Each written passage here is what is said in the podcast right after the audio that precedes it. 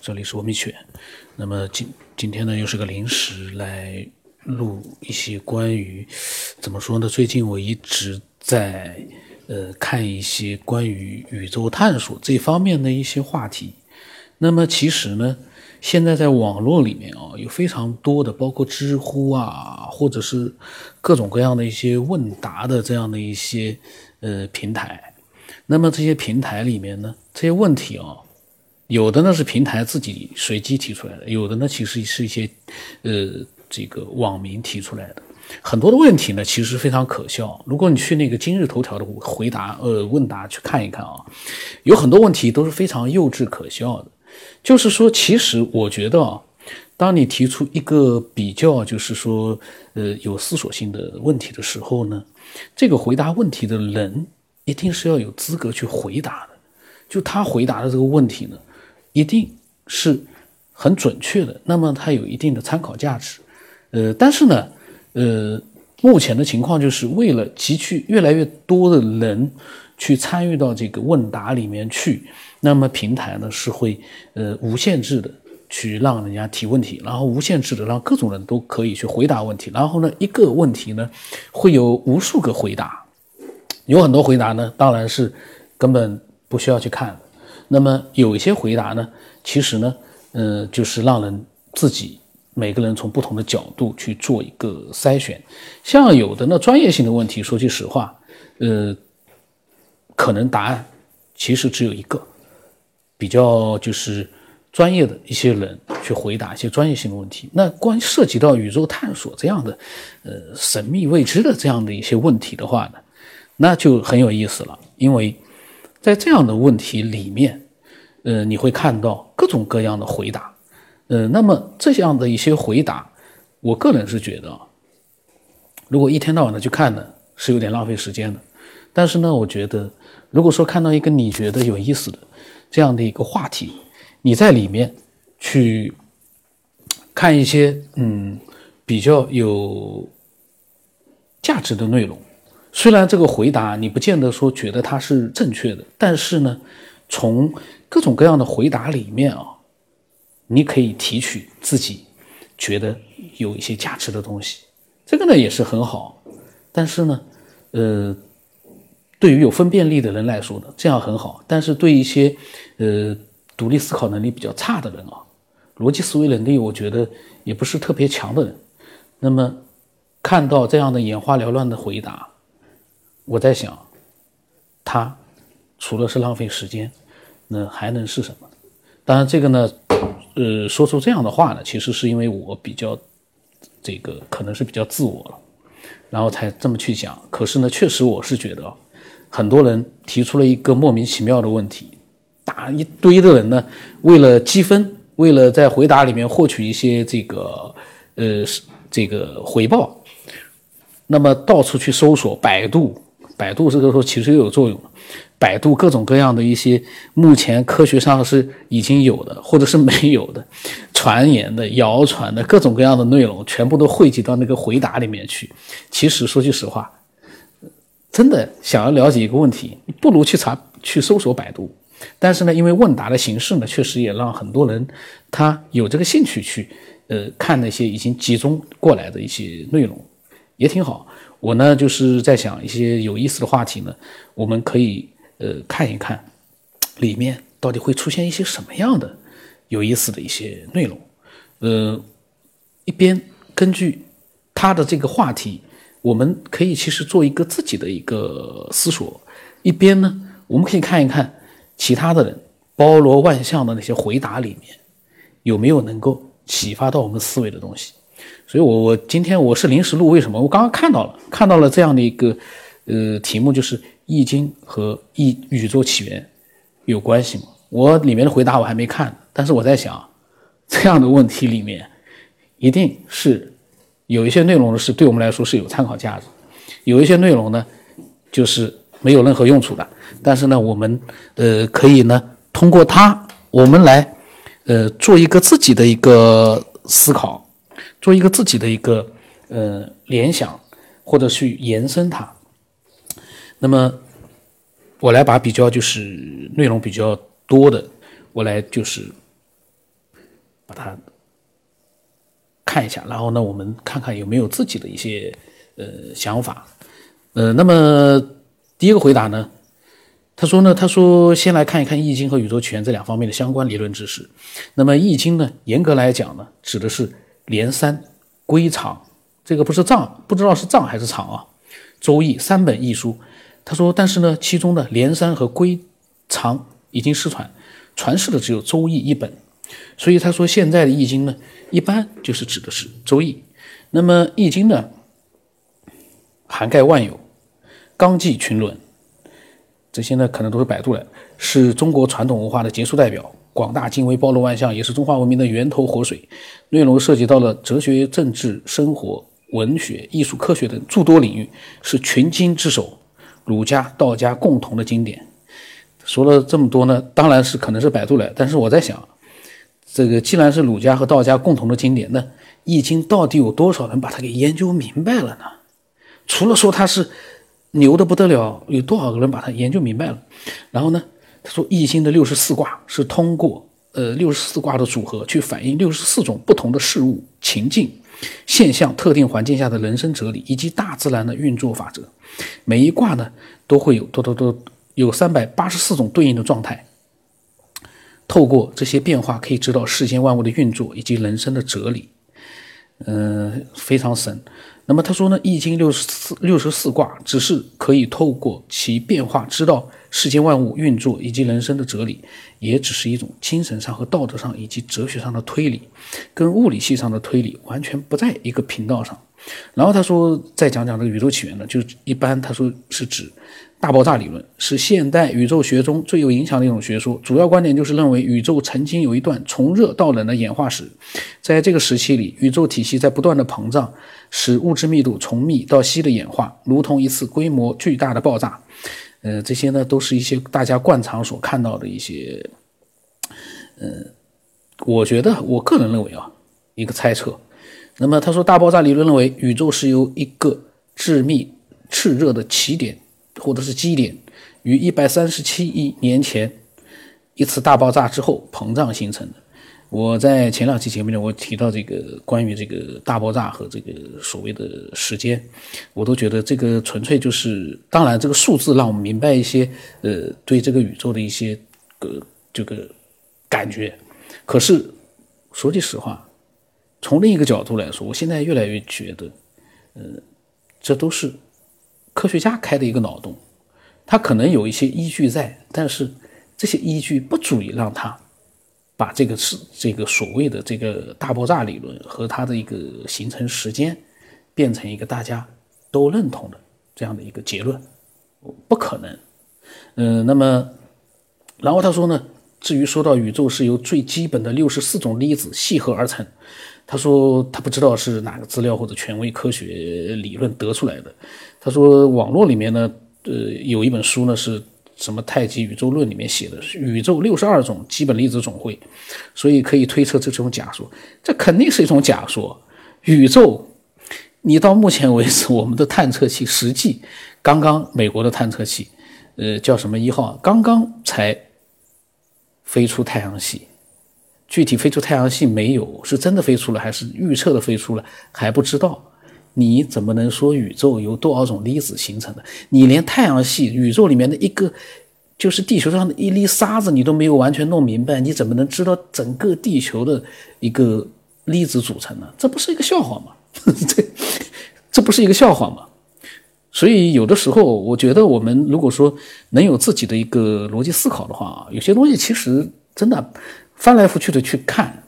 嗯，除非能提高我们的逻辑思维能力，否则都是浪费时间。这些东西、这些内容根本就是没有边的事，为什么我们要把时间浪费在这上面？还不如用自己的逻辑思维去自己去设想一下，呃，这个世界有哪些可能性？那么，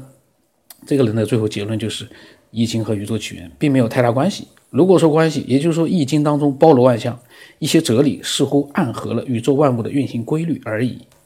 呃，《易经》如果说没有研究清楚，咱们就不能说它和宇宙起源完全没有关系。但是你研究清楚之后，你是不是你就能说和宇宙起源有关系呢？因为毕竟宇宙起源和《易经》一样，还没有人，没有哪一个人把它琢磨透呢。只能说，很多人开了一个脑洞，去设想了一下宇宙的形成或者起源。打个比方说，老金，老金讲了很多关于宇宙的一些内容，那么这是他自己的一个思考的一个体系，他自己完善自己的一个开脑洞的一个设想，这个是非常有价值。但是老金自己肯定也明白一点，这些。是他从他的一个逻辑认知上面设想的宇宙的一个状态，而不代表是真正的宇宙的一个状态。那么我们再看看另外一个回答啊，这个人呢回答很简简短，他说《易经》和宇宙的起源当然没有关系，《易经》只是我们的先民试图解释自然的一本书，由于条件有限，落入玄学，把自自然分为阴阳来解释自然。呃，当时当前国内兴起国学热，一批所谓的国学大师又把《易经》吹上了天。是国学大师把《易经》吹上了天吗？他说，《易经》就是国学大师说，《易经》可以解释万物，把一些似是而非、道听途说的理论来证明《易经》的普遍性，把《易经》解释的，呃，花非花，物非物，让人云里雾里。别人是深入浅出，他们是浅入玄出。所以，跟他，我觉得他国学大师这个这个人群指的是哪些人啊？真正的国学大师会这么样去把《易经》吹的？天花乱坠嘛，没有研究明白的情况之下，这个我不相信。你要是把国学大师打上个引号，那指的是哪些人？具体的讲讲，我倒觉得也也还挺有意思。然后他说，《易经》呢是先民对自然认识的初步总结，体现了那一代人的世界观。作为现代人，我们要啊继承发扬对，把对的继承下来，并加上现代对自然认识呃的认识呢，加入进去，形成新的理论，而不是盲目崇拜。这些回答呢，说句实话啊，像这样的回答，我就觉得，他回答是为了一个分数的回报。但是呢，说真的，嗯，这样的回答怎么说呢？然后呢，嗯，还有一个回答说，原创理理的思想啊，当然有关系，而且是大有关系。他说，一阴一阳之谓道，告诉你物质尚未诞生前的原始宇宙。是由一阴就是质量，还有一阳能量组成。他说无极生太极，太极生两仪。呃，这些呢，我觉得这些在百度里面都能搜索到的东西呢，被他们各自呢进行了一个组合，然后呢去做一个回答。呃，他们自己我不知道是不是真的很认同啊，还是就是机械性的去把一些百度上的东西呢加到那个回答里去，去完成一个任务。在这样的情况之下，没有运用到自己的一个逻辑思维的一个思考思索，去生搬硬凑的去回答一个问题，这个含金量呢就不是那么的高。他说呢，最后的结论，他说《周易》远远超越了现在的科学。他说，以为《周易》与科学无关，是因为你没有正确的解读它。这个是很有意思的。我就在想，呃，当他说出这样的话的时候啊，他。真的了解了《周易》吗？或者说真的了解了科学吗？《周易》和科学，如果他都没有完全的去做一个真正的了解，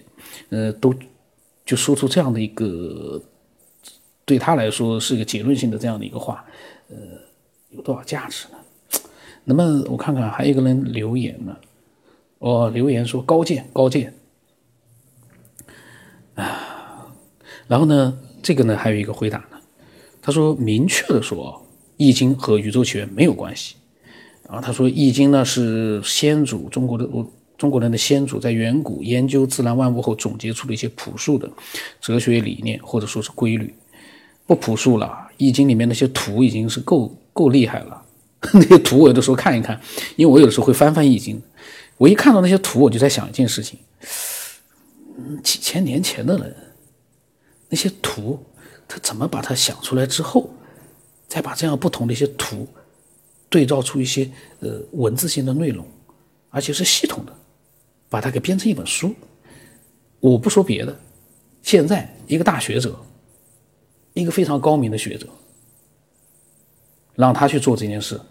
我给敢肯定，他做不到。图文系统的写了一本易经出来，那个图，光是那个图就是。现在的人，我觉得你再去弄一本相同的书出来，你弄不出来。你光去研究它，你都一下子研究不明白，很难研究明白。那为什么几千年前的人，他的思维能发达到这样的一个地步？这是我觉得是值得去去研究的。那么这个人说呢，他说宇宙起源是人类，呃而言呢，目前呢没有能力。去窥其一二的一个高深探索。为什么说高深探索呢？因为，呃，他又来又来说这句话了。因为科学家们，包括爱因斯坦、牛顿，在老年都研究上了神学，也把科学解释不了的东西认为神在操作。其实，人类尽管是万物之灵，是地球的主宰，能主宰地球吗？人类只是地球表面那一层的主宰。我觉得，严格的说，地球表面的主宰，地球内部还没人主宰呢。呃，他说。但是地球呢，在太阳系很小，而银河系呢，在太阳系呢，呃，也是沧海一粟。宇宙是浩瀚，星毁星灭，看上去是一瞬间，实则数亿年，遥远的 N 光年才能到达。宇宙起源从无无从探索，因为太阳系产生的规律怎么能用于银河系乃至大无大丈大无上限的宇宙呢？所以他说呢，《易经》是中华民族先祖的智慧结晶，至少呢揭示了地球万物有无生灭的一定规律、朴素的哲学范畴。那么，对于宇宙起源，科学家也有了一些微乎其微的探索和认识吧。他呢还比较就是说，呃，客观的描述了一个目前的现状，就是我们对于整个宇宙的探索，真的是微乎其微，就像我们在宇宙当中的位置一样，我们。可以忽略到不计，也就是说，我们对宇宙的探索也可以忽略到不计。如果仔细的去了解一下这个宇宙的话，你就会有这样的一个看法。那但是话说回来，在这样的一个微乎其微的这样的一个呃地球上的人类文明来说，这个易经可不简单啊！虽然我在之前的节目里面啊，我一直说易经，呃，你不能让它。给他就是让他说他超越了什么科学，因为这不是一个相同的一个范畴里面的一个比较，没法去比较。易经在文化里面自有它的一个非常高的一个地位。就像我刚才说的，你现在让人去写，你再高深的一个呃学学者，你叫他去编一个易经出来，我不要说别的，光里面的图你去画一个，我让你看一遍，再去画都画不出来，不要说让你自己创造出来。把这些图再联系到一些易经里面的各种各样的内容，那是他创造出来的。你说他这个怎么样高深都不为过，因为我们现在，我敢说现在没有一个人再能写出一部易经出来了。可是我们一想到这是几千年前某一个人创作出来的，就会觉得这是确实是比较可怕的。几千年前的人的思维能力，为什么？并不比我们现代人的思维能力差，相反，有可能还远过之。这个是很有意思的一个，呃，就是一个现象。我们现在每次讲到了过去的一些这个呃有名的一些人物，我们仔细的去想想。哎呀，怎么会这帮人怎么会，他们厉害到我们现代的人都没有办法去超越他呢？那么我们到底这几千年是怎么回事呢？是因为科技的发达影响了在文明某些地方的一个发展？这也不像，因为科学的这个科技的发达始终是少数人。把它带动起来，绝大多数人只是享受科技的成果而已。而且目前我们就从学者来说，几千年前的人他也没什么书看呢，现在的人几千年来的文化，你都能把它综合起来。可是为什么如果没有易经的话，几千年的文化你都综合不出一部能跟几千年前的易经相比的一本书呢？就类同类型的，因为不同的东西不好比较的，因为我们只能说《易经》这这样的同类型的这样的一本书呢，为什么做不到？有的人说，说不定有人做得到，但还真的就是没能做得到。你是仔细看看那个易经，然后你再去想想看，这样的一本书，现在还有人有能力把它给写出来吗？不排除有人可以写得出来，但是呢，确实还没有看到一本能够替代它，或者说甚至于都没有看到，呃，一个非常好的能够解释整本易经。让大家都觉得能够对《易经》有所了解的这样的一部著作很多，但是呢，真正把《易经》钻研透的人有几个？还是说根本没有，只是一个对他了解的多少而已？完全参透它的奥秘的人，我在想啊，可能一个都没有。因为《易经》那个书我也经常翻翻的，真的确实，你可能研究一辈子。可是你没弄明白，可是这本书写这本书的人是怎么写出来的？花了多少时间写出来的？或者说是几千年来不断的经过这个这本书也经过了很多的一个改动、完善。可是再改动完善，它那个基础在那里，一定是有一个呃最早的这样的一个把基础写出来的那样的一个。人，这个人到底是谁？这个人为什么这么牛呢？呃，我今天这个纯粹是因为刚才看到的这个这个问答，我在想，哎呀，正好录一期，因为现在录一期的话呢，没有任何准备，录一期的话，虽然说从从质量上来讲呢，内容上来讲不一定好，但是呢，呃，对于我来说，我自己呃录一期思索一下，然后同样的这样的一个问题，会不会有人也会？有自己的一个思索，更高明的这样的一个思索。我呢，纯粹是闲扯，呃，闲言碎语。但是我希望我就像以前一样，能够抛砖引玉，然后再用我的这个闲言碎语啊，呃，引起像老晋啊，呃，各种各样的一些，嗯，这个对科学了解的更多的这样的一些科学爱好者大叔啊。呃，这样的一些各种各样的爱好者，一时之间大脑放空了，我也记不起来，还有因为还有各种各样的一个呃高明的分享者，名字一下都记不清了，呃，放空了，然后呢，闲扯了，希望呢能够听到更多的人能够用自己的一个逻辑思维来分享自己的对这个世界的一个看法，或者说对人性的看法。其实我现在在想啊，我们在探索这个世界、探索宇宙的同时，我们也在探索着人性。那么我的微信号码呢？以后大家要加的话呢，不要加我这个原来的微信了，因为那个微信啊，一个是我都是放的是玉器，另外一个呢，人也我估计也满了，然后我也没有科学的东西在朋友圈里不好，我所以说呢，现在呢，我写的一个微信号呢是呃 x 呃五三四七八五八四五，这个呢就是专门用来呃。这就是发表一些科学边缘的一些这个链接啊，朋友圈里面发的全是科学的这样的一个呃微信号，我希望大家可以加这个。然后呢，以前加了那个我的那个九天以后的号的这个科学爱好者呢，我会慢慢的我都会呃群发一些消息啊，让他们加到这个微信号啊，因为这个微信号呢，我打算专门就是放一些嗯跟科学有关的一些内容，然后大家呢可以看得到。一些嗯，针对于科学终极问题的一些思索，可能有的时候我觉得这样朋友圈里面我就可以随心所欲的可以发一些我的想法，因为你说在我的那个九天以后的号里面，我要是多发科学的想法，嗯，我身边的人，包括我的父母，